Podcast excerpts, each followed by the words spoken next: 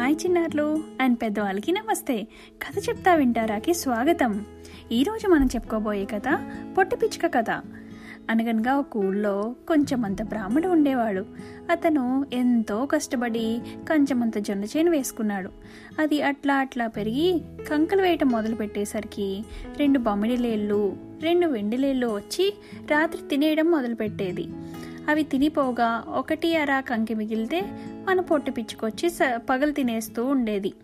ఒకనాడు బ్రాహ్మణుడు పొలం వచ్చి చూసుకునేసరికి చేనంతా ఈటుపోయి ఉంది అంటే ఖాళీ అయిపోయింది ఆల్మోస్ట్. ఒకటి అర అక్కడక్కడ మిగిలిన కంకలు పిచ్చుకు తింటా ఉండేది. పాపం బ్రాహ్మణుడికి ఏడుపు వచ్చింది. కోపం వచ్చింది. ఈ పిచ్చుక పని పట్టాలి అనుకుని బోయవాడి దగ్గరికి పోయి వల అడిగి తెచ్చుకున్నాడు.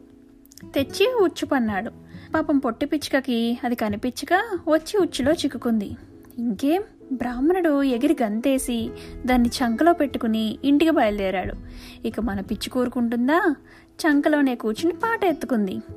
కొంచెమంతా బ్రాహ్మణుడికి గు కొంచెమంతా జొన్న చేను గు రెండు బొమ్మడిలేళ్ళు గు గు రెండు వెండిలేళ్ళు గు గు చేను కాస్త మీసాయి గు నేను కూడా తినబోతే గు. పొట్టివాడొచ్చాడు గు పొంచి పొంచి చూశాడు. గుగ్గు గు నన్ను పట్టుకున్నాడు. గుగ్గు గు ఈ పాట వినేసరికి బ్రాహ్మణికి కోపం వచ్చింది. చంక బాగా బిగించాడు.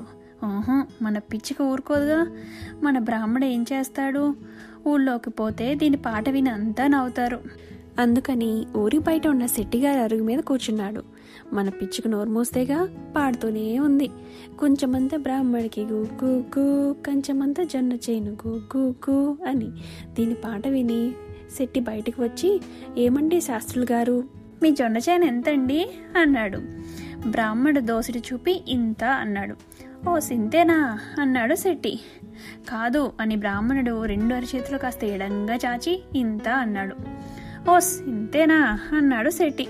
అప్పుడు బ్రాహ్మడికి కోపం వచ్చింది. రెండు చేతుల్లో బార్లా చాచి ఇంత అన్నాడు. ఇంకేం?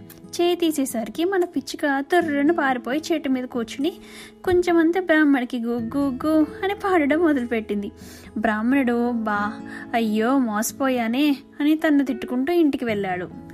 ఇక కథ కంచికి మనం ఇంటికి. సో బాగుంది కదా చిన్నారులు ఈ కథ. సో ఇలానే మీరు పాడుకుంటారు కదా. ఎలా పాడతారు? కొంచెమంది బ్రాహ్మణుడు గుగ్గు గు అవునా? మరొక రోజు మరొక మంచి కథతో కలుసుకుందాం. అంతవరకు సెలవు. బాయ్